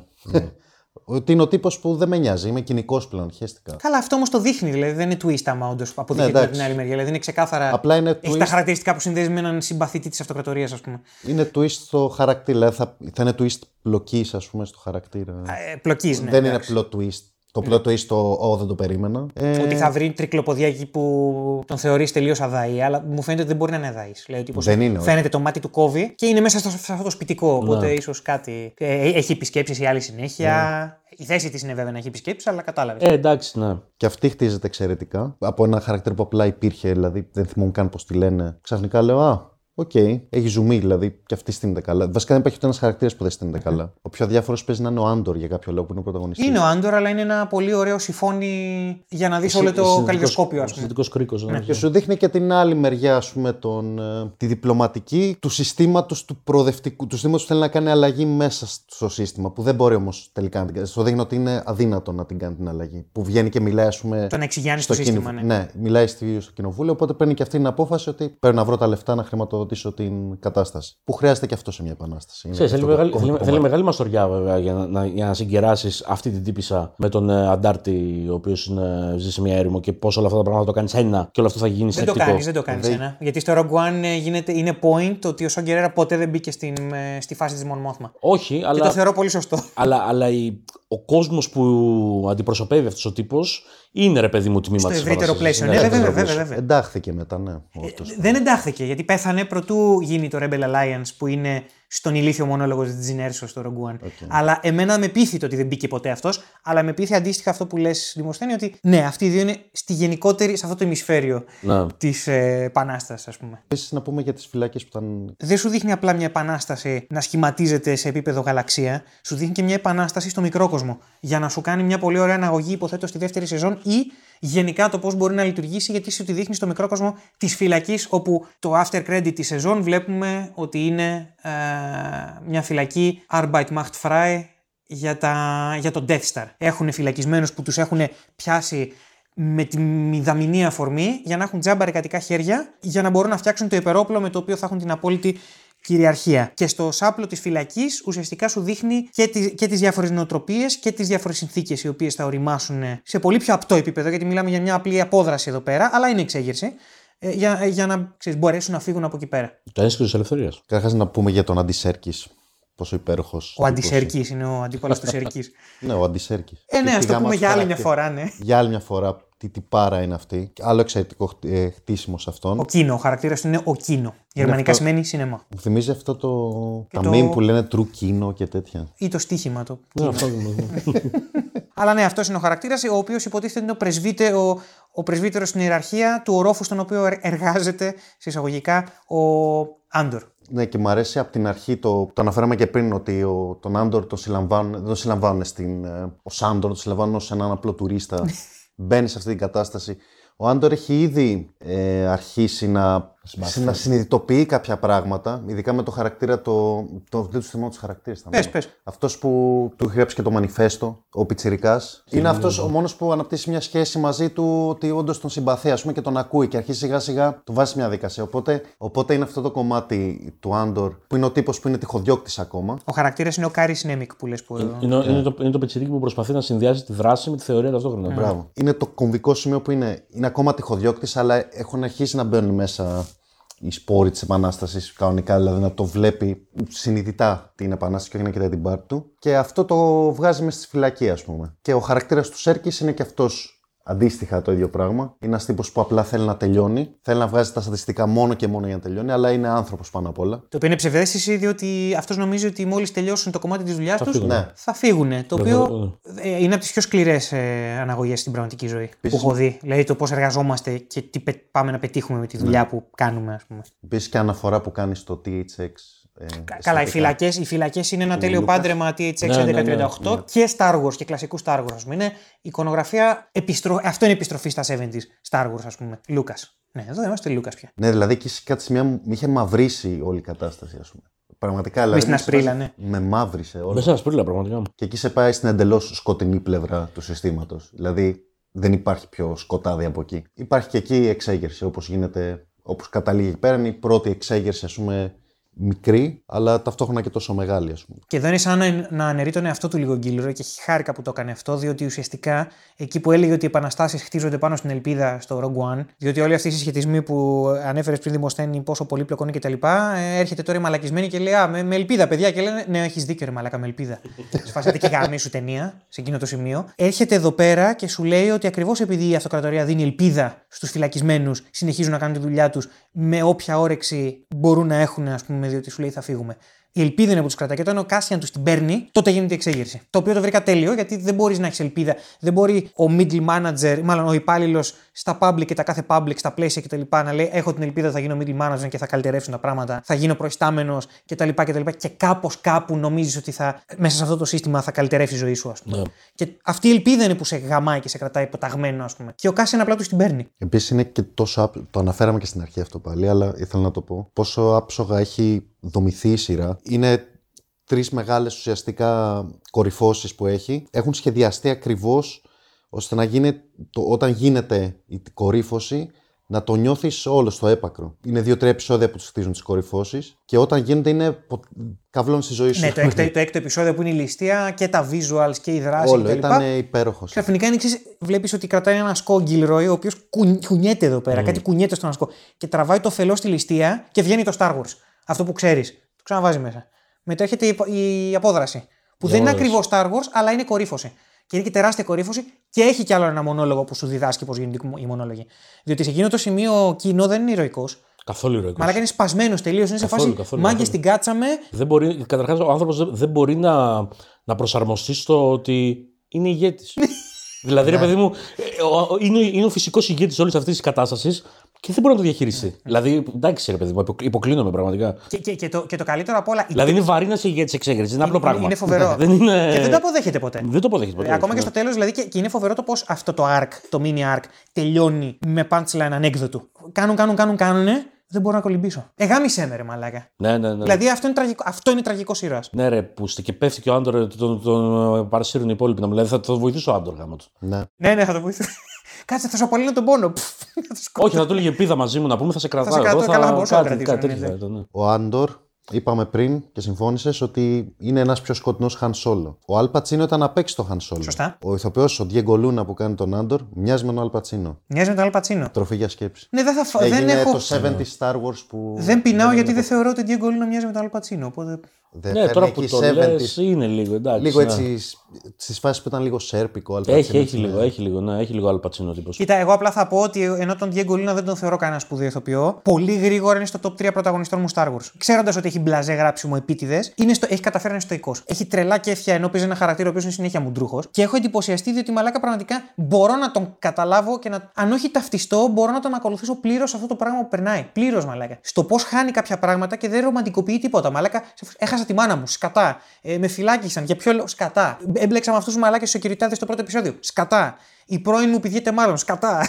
Όλα σκατά του πάνε αυτόν τον άνθρωπο. Ναι. Μέχρι και το τέλος της ζωής του. Και συνεχίζει και χωρίς να είναι ιδεαλιστής έτσι γενικά και αόριστα, ρε παιδί μου. Δηλαδή, ήδη αν δεν υπήρχε δεύτερη σεζόν και το κόβανε για κάποιο λόγο, μπορώ να καταλάβω γιατί πάει στο Rogue One. Ξεκάθαρα, ξεκάθαρα. Είναι πάρα πολύ ωραίο αυτό το πράγμα. Είμαστε στη φυλακή όμως και στον Κίνο. Εμένα, εμένα αυτό που μου, που μου αρέσει πάρα πολύ στο συγκεκριμένο κομμάτι είναι ότι εισάγεται και η έννοια της ε, παραγωγικότητας. Δηλαδή, ταυτίζει με απίστευτα οπτικό τρόπο το πώς η εργασία είναι σκλαβιά. Επί της ουσίας βλέπουμε το σκληρό πυρήνα του εργατικού δυναμικού της αυτοκρατορίας που είναι φυλακισμένη. Κάποια στιγμή λέει, ας πούμε, και ο. Υπόντες ένα διάλογο που δεν θυμάμαι τώρα ακριβώς ανάμεσα σε ποιους. Ε, γιατί μας χρησιμοποιούν, μας χρησιμοποιούν επειδή είναι πιο φτηνό για την, εργα... για την αυτοκρατορία να χρησιμοποιεί εμάς παρά να φτιάχνει ρομπότ που θα κάνουν την ίδια δουλειά με εμάς. Δηλαδή από το να φτιάξει ρομπότ, καλύτερα να παίρνεις εχμαλώτου ας πούμε πολέμου για να του να τους βάζεις να, να. Το οποίο είναι τόσο τέλειο μαλάκα για μια sci-fi δημιουργία. Γιατί Ναι, το ναι, Άντο ναι. είναι πιο sci-fi από την fantasy, ενώ το Star Wars είναι fantasy. Ότι σε ένα sci-fi κόσμο που αποδεδειγμένα υπάρχουν ρομπότ, στον πόλεμο των κλώνων πολεμάγανε εναντίον μιας στρατιάς από ρομπότ.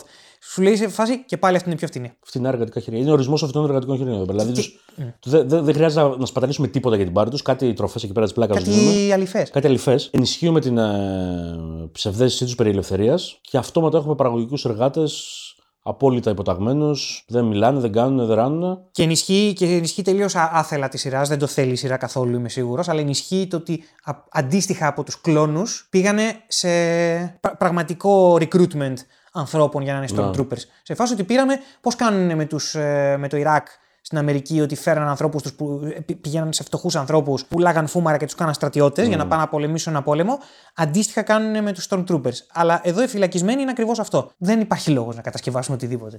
Και, και σου δείχνει μέσα του Άντορ πώς τους τσιμπάνε κιόλας. δηλαδή ναι, αυτοί οι ναι. άνθρωποι δεν είναι όλοι δολοφόνοι, βιαστές, whatever. Μπορεί να είναι απλά τύποι οι οποίοι ήταν στο λάθος μέρος στη λάθος στιγμή. Ναι. Και οι οποίοι είναι, έχουν, έχουν μια λογική ότι έμπλεξα σε μια μαλακία από το πουθενά. Άντε τώρα να βάλω το κεφάλι κάτω, να, ησυχα- να πόσο λένε να, αυτό, να, να ξεμπλέξω. Μαλάκα είναι Αυτό φοβερό, είναι φοβερό το πόσο κανονικοποιείται αυτό σε αυτή την Ναι, ναι, ναι, σε ναι, ναι. ας πούμε, σε αυτά τα τρία επεισόδια. Έμπλεξε τώρα με δικαστήρια σαν να λέμε. Άντε να τελειώνω να μαζέψω τα λεφτά, να τα δώσω στο Να τέτοιο τελειώνω, να, ναι, να να- φεύγουμε. να φύγουμε. Και είναι σε φάση, ναι, είμαι φυλακισμένος τώρα. Δουλειά είναι, δεν είμαι ακριβώς φυλακισμένος. Πιστεύουν και αυτό δηλαδή. Πάμε να τελειώνουμε, ας πούμε. Ναι, καλά, καταρχάς, καταρχάς η δομή τους είναι τέτοια που ε, άνθρωποι οι οποίοι είναι οι ίδιοι με αυτούς παίρνουν ένα ρόλο εξουσίας, ας πούμε, πάνω τους. Δηλαδή, Καλά, στάνταρ αυτό δηλαδή. ναι, ε, ε, ε, έχει, έχει μπει και, στο, και, στο, και στον τρόπο που δομείται η έννοια τη εργασίας, ας πούμε. Δηλαδή, ότι, ότι υπάρχει, μια- υπάρχει μια ας πούμε, ψευδέση σε κάποιο τύπου ρε παιδί μου που ο οποίος δεν πληρώνεται παραπάνω λεφτά, είναι στι ίδιε συνθήκες με σένα, ξέρω εγώ. Αλλά έχει. Είναι Άλλο υπομισμένο- job description. είναι, υπο, ναι, έχει άλλο job description. Είναι, είναι υπομισμένο στον ρόλο να συντονίζει και αυτόματα αυτό τον κάνει νότερο από σένα και αυτόματα ενισχύεται και μια εσωτερική ιεραρχία σε ένα πράγμα το οποίο είναι στο πόδι τη ιεραρχίας στην πραγματικότητα. Ναι, ναι, ναι. ναι. Εντάξει, είναι πάρα, πολύ, είναι πάρα πολύ καλά δουλεμένη η σειρά. Επειδή ανε- αναφέρθηκε πριν το Πετσυρίκι, το οποίο κατά τη διάρκεια της ληστεία είναι αυτός στην ομάδα που πάει να κάνει τη ληστεία την, στην πρώτη μεγάλη κορύφωση της Ναι, ναι. σεζόν. Ο οποίος είναι ο θεωρητικός της φάσης. Λειτουργεί, προ- είναι, είναι καλός θεωρητικός. Η, η σωστή θεωρία πατάει πάνω στην πραγματικότητα. Δηλαδή, βλέπεις την πραγματικότητα και προσπαθείς να την εξηγήσεις. Δεν, δεν παράγεις παρα, πραγματικότητα. Όταν, ας πούμε, αυτή η ομάδα των φαινομενικά συνειδητών επαναστατών, γιατί δεν είναι όλοι συνειδητοί Όχι, ούτε επαναστάτες, καν, ούτε καν. αλλά φαινομενικά, εν πάση περιπτώσει, έχει- έτσι του παρουσιάζονται ότι είναι όλοι και ενταγμένοι ένας επιλεγμένοι, στο σκοπό ναι. κτλ. Και μαθαίνουν ότι ανάμεσά τους είναι και ένας μισθοφόρος, ο οποίος πληρώνεται για να, τα, για να τους βοηθήσει. Κάτι ταρακουνιέται μέσα τους και ο τύπος μπαίνει στη διαδικασία να το θεωρητικοποιήσει αυτό. Συμπα... Όταν ανοίγει στον Άντορ και του δείχνει ότι το συμπαθεί, το κάνει επειδή πρώτα έχει εξορθολογήσει την παρουσία του ανάμεσά τους ε, μέσω της θεωρίας που έχει βγάλει. Που τους λέει: ότι, Κοίταξε να δεις, για να γίνει επανάσταση χρειαζόμαστε κάποια μέσα. Τα όπλα είναι μέσα. Μπορεί να είναι μέσα στο χέρι ενός αυτοκρατορικού, μπορεί να είναι μέσα στο χέρι ενός επαναστάτη. Από μόνος του είναι ουδέτερα. Το ζήτημα είναι ποιος τα χρησιμοποιεί. Εσύ είσαι ένα μέσο. Θα μπορούσαν να σε χρησιμοποιούν ε, οι αυτοκρατορικοί, σε χρησιμοποιούμε εμείς όπως ακριβώς χρησιμοποιούμε τα όπλα εμείς και τα χρησιμοποιούν και οι αυτοκρατορικοί. Συνεπώς δεν έχω κάτι απέναντί σου, ρε παιδί μου, γιατί όπως δεν έχω κάτι απέναντι στο όπλο που κρατάω. Γιατί δεν είναι ούτε το καλό ούτε κακό. Παίρνει πρόσημο από το ποιος το χρησιμοποιεί. Είναι πάρα πολύ καλός θεωρητικός ο τύπος. Πολύ καλός. Δηλαδή ε, παίρνει την επανάσταση και τη θεωρητικοποιεί γι' αυτό πάρα πεθαίνει. πολύ, πάρα πολύ καλά. Και γι, αυτό, πεθαίνει. και, γι αυτό το, και γι' αυτό το λόγο νομίζω ότι δίνει, εμπιστεύεται τη δουλειά του στον Άντορ, γιατί βλέπει σε αυτόν μια δυνητικά παρουσία ε, συνειδητότητας μέσα στο, στην όλη τέτοια. Και γι' αυτό το λόγο- Προσηλυτίζει σωστά. Τον προσελκύει Το σωστά, προσελκύει ναι. σωστά και γι' αυτό το λόγο ο Άντορ, σαν πρώτη πράξη μετά από την ε, ληστεία, είναι να δολοφονήσει τον καριόλη. Ναι, ναι, ναι, ναι. Είναι σε φάση, οκ, παπ και το κάνει ακόμα κάφρικα. Καλά, δεν σταματάει ποτέ να το κάνει κάφρικα ο Άντορ. Ποτέ. Το κάνει, το, κάνει, το κάνει κάφρικα, αλλά εδώ πέρα δεν το κάνει από, για, για λόγους συμφέροντος. Ακριβώς. Το κάνει για λόγους ευθιξίας. Ε, τιμιότητα, υπάρχει μια τιμιότητα σε αυτό. Δεν είναι, δεν είναι ακόμα επαναστάτης. Όχι, όχι. Αλλά, ρε Αλλά παιδί είναι μου, στη σωστή κατεύθυνση. Έχει, έχει ένα κώδικα ηθικής, ας πούμε, που εκεί στιγμή βγαίνει. Και επίσης να πούμε ότι το επεισόδιο εκείνο που γνωρίζονται οι, οι λίσταρχοι μεταξύ τους, ας πούμε, η, ομα, η ομάδα, είναι ένα επεισόδιο στο οποίο δεν συμβαίνουν πάρα πολλά πράγματα. Έτσι. Είναι ακόμα ένα επεισόδιο στο οποίο δεν συμβαίνουν πάρα πολλά. Συμβαίνουν πάρα πολλά σε επίπεδο χαρακτήρα. Με, με ένα, δραματικό, ένα έργο δραματουργίας πρέπει να προχωράει είτε πλοκή είτε χαρακτήρες. Δεν προχώρησε η πλοκή, γιατί έχουμε, ξέρεις, τα τελευταία χρόνια έχει μείνει λίγο, ειδικά στο εμπορικό σινεμά, πλοκή, πλοκή, πλοκή. Άμα δεν υπάρχει πλοκή, έχουμε πρόβλημα. Ε, λίγο να αναπνεύσουμε να δούμε ποιοι είναι οι χαρακτήρες, ξέρω εγώ. Και γι' αυτό οι χαρακτήρες είναι ένας και ένας, ας πούμε, στην ε, συγκεκριμένη σειρά. Πράγματα τα οποία τα έχουμε ψηλοσυνηθίσει σε κατασκοπικές σειρές, στο Game Ναι, of Thrones, ναι, στα ναι. καλά του, ας πούμε, κτλ. Αλλά στο Star Wars δεν το έχει συνηθίσει, γιατί δεν είχε γίνει μια τέτοια απόπειρα ποτέ. Ήταν όλα λίγο πιο γρήγορα. Εντάξει, γιατί ήταν ταινίες μέχρι πρώτη. Επίσης, άλλη μια λεπτομέρεια εντελώς. Στο τελευταίο επεισόδιο που γίνεται η μεγάλη εξέγερση, η Dedra αυτή έχει δώσει εντολή ε, ότι θα τους αφήσουμε να κάνουν την κηδεία. Δεν τους πιέσουμε. Αφήσει τους μέχρι ένα σημείο, το οριοθετήσουμε, αλλά να είναι. Γιατί αυτή, όπως είπαμε και πριν, είναι πανέξυπνη, οπότε δεν θέλει να. ξέρω, δεν πρέπει να πιέσει. Και μετά σου λέει ότι αρχίζουν και εξεγείρονται και σου δείχνει ότι τη μεριά των. Δεν είναι Stormtroopers, τι είναι αυτή εκεί πέρα. Οι, Ματατζίδες αυτοί. οι ματατζίδες αυτοί που. Αυτοί είναι σε φάση ότι. Οκ, τους γαμάμε τώρα. Δεν παίρνει εντολή. Δεν λέει Νομίζω δεν είναι δρά- Death Troopers αυτή από το Rogue One. Νομίζω. Οκ. Δηλαδή έχει και πετάνε πέτρες και αυτή είναι σε φάση. Θα τους γαμίσουν. Να τους γαμίσουμε τώρα, ναι. Και το κάνει ο Δίνο Ξωματικός εκεί που είναι, που είναι ένας ξέμπαρ, εξομανίζεται έτσι πέντε σκηνές και αυτός δίνει εντολή. Και αυτό πολύ ρεαλιστικό. Είναι ο τοπικός ο οποίος δεν βλέπει την ε, τέτοια, δεν βλέπει τη μεγάλη εικόνα που την Ναι, βλέπει ναι, η Μύρο. Γι' αυτό χάνουν στην πραγματικότητα. Γιατί θα μπορούσαν να νικήσουν. Δηλαδή, αν, αν το σχέδιο πήγαινε όπως το ήθελε η Ντίντρα, θα, και... Άσο ξεκαβλώσουν να Αυτό. τελειώνει. Ναι, αυτό είναι. θα είχαν οι. Θα είχαν οι επαναστάτες Ναι, ουσιαστικά, ναι, ναι. αλλά επειδή. Ναι, θα πετάνε κάτι πέτρε και Αλλά, τέλος. αλλά αυτό βλέπεις είναι και το point το οποίο έχει αντίκρισμα στην πραγματικότητα. Αυτό είναι το point που πάει να κάνει η σειρά. Ότι όπως. Πέρα από το αν το θέλει ο Λούθεν ή όχι, με την έννοια ότι να πιέσουμε την αυτοκρατορία για να γίνει πιο φασιστική, για, ώστε ο κόσμος να αντιδράσει. Το, το πρόβλημα και το έχουμε δει και στην πραγματική ζωή και πρόσφατα και στη χώρα μας, ας πούμε, είναι trigger happy. Όταν έχεις την εξουσία και είσαι από πάνω, είσαι trigger happy. Ε, Νομίζεις ότι είσαι στο απειρόβλητο, ενώ δεν είσαι πάντα, έχεις τροτά σημεία. Και αυτή η περίπτωση ήταν ένα από τα τροτά σημεία της αυτοκρατορίας, ας πούμε. Ναι, ναι, ναι. ναι. Είναι, η, είναι η αντιδραστικότητα των ανθρώπων που κυβερνάνε. Ότι Ακριβώς. Σου δημιουργεί μια τέτοια υπεροψία η εξουσία που περνάς σε εμπόδια, περνάς σε εμπόδια, περνάς σε εμπόδια και δεν καταλαβαίνεις ότι σε ένα εμπόδιο να βρεις. Κατέρευσες εντελώς μετά. Ακριβώς αυτό. Αυτό το βλέπει η Ντίντρα, δεν το βλέπει ο Ναι. Τοπικός μου Ναι, ναι. ε, αυτοκρατορικός. Γιατί, είναι- γιατί είναι του δρόμου. Γιατί είναι, ναι. γιατί είναι του είναι- δρόμου και είναι- βρίσκεσαι πιο άμεση σχέση με, τα, με τους ανθρώπους τους οποίους καταπιέζει και άρα βιώνει το μίσος τους και αντίστοιχα την απέχθειά, τους προς, αυ- την απέχθειά του προς αυτούς. Ενώ οι άλλοι είναι σε ψηλότερα πατώματα, έχει μια πιο... Είναι πιο ψύχρεμη, είναι πολύ Ναι, πιο ψύχρεμη. είναι Ας πιο πούμε, ψύχρεμη. ναι. Αυτός έχει συναισθήματα. Αυτό είναι το θέμα με τη συγκεκριμένη σειρά και, και καταλαβαίνω γιατί έχει χαλάσει κόσμο. Εγώ θεωρώ ότι ακριβώς αυτό χρειάζεται το Star Wars. σω να τσούζει διότι έχει μεγάλο αντίκρισμα στην πραγματικότητα. σω να το βαριέται κάποιος γιατί έχει μεγάλο αντίκρισμα στην πραγματικότητα. Εγώ δεν θεωρώ ότι είναι βαρύτο το γράψιμο από μόνο του. Δηλαδή, κάποιοι θα βγουν και θα πούν, Όχι, απλά είναι βαρετή σειρά. Δεν συμφωνώ με την έννοια ότι καταλαβαίνω αν αυτή δεν είναι η φάση σου, αλλά αντικειμενικά αυτοί οι χαρακτήρες έχουν πολύ ξεκάθαρα θέλω, πρέπει, προβλήματα, το να το άλλο. Το πλέγμα είναι πάρα πολύ συγκεκριμένο και δυνατό. Η θεματική είναι μία. Τώρα, αν αυτό το πράγμα το βαριέσαι, καλώς. Δεν μπορώ να πω κάτι γι' αυτό, διαφωνώ. Ε, αλλά μου αρέσει που βλέπω χωρίς να μου αναιρείται αυτό που ξέρω από την τριλογία. Ας πούμε, και από την συνοπτική άνοδο της αυτοκρατορίας από τα prequel, ας πούμε, να βλέπω λίγο τους μηχανισμούς αυτού του πράγματος, αλλά και της επανάστασης η οποία δημιουργείται. Διότι δεν είναι απλά κάποιοι καλοί άνθρωποι. Και απ' την άλλη, δεν θέλω να μείνουμε στην εικόνα του Rogue One ότι είναι και κάτι μαλάκες οι οποίοι εκτελούν. Δηλαδή, το Rogue One μ' άρεσε θεωρητικά αυτό που πήγε να κάνει με το ότι υπάρχουν κάποιοι υπεροπτικοί μαλάκες στην, ε, στη- στην Επανάσταση, υπάρχουν άνθρωποι σαν τον Κάσιαν κτλ. Αλλά ήταν τόσο συνοπτικό που κινδύνευε η καρικατουροποίηση αυτού να γίνει αντιεπαναστατική.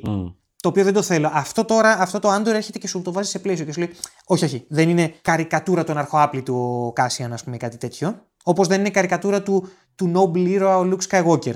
Μα, μάλλον είναι, γιατί δεν τον έχουμε δει σε σειρά. Έχει Και το μείνει κα- αντίστροφο, δεν είναι καρικατούρες κακών ή Και δεν είναι καρικατούρες Για- κακών, ναι. αυτοκρατορική. Και, και μάλιστα ενώ η, η Dindra Mirror είναι ένας πολύ ρεαλιστικός χαρακτήρας, ταυτόχρονα είναι και κάτι παραπάνω από μία απλή εργάτρια, ας πούμε. Ναι. Είναι κάτι το οποίο λες, αυτή θα πάει ψηλά. Και όσο πιο ψηλά πας, τόσο πιο καρικατούρα γίνεσαι. Και Θεωρώ και στην πραγματική ζωή. Γίνεσαι όλο και πιο. Παραμένεις άνθρωπος, αλλά καταπιέζεις αυτά τα πράγματα τα πιο λεπτά που σε κάνουν άνθρωπο και γίνεις ο ρόλος σου. Γίνεις η δουλειά σου. Επίσης, το Άντορ είναι επιτέλους ο ορισμός του σωστού spin-off. Ε, δηλαδή, έχεις ένα τεράστιο σύμπαν που έφτιαξε ο Λούκας με άπειρα πράγματα και άπειρες καταβολές που το έχει φτιάξει στην αρχή. Το Mandalorian, ας πούμε, είχε πάρει τις western καταβολές. Το Boba Fett παίρνει τον υπόκοσμο. Α το που δεν το κάνει καλά. Δεν το κάνει καλά. Το Άντορ παίρνει την ε, πολιτική πλευρά, την κατασκοπική και την κάνει άψογα. Δεν καταλαβαίνω δηλαδή για κάποιον που γουστάρει γενικά το σύμπαν του Star Wars και όχι απλά φωτόσπαθα και πιου πιου ε, να μην του αρέσει ας πούμε. Αυτό είναι το δικό μου σχόλιο σε αυτό.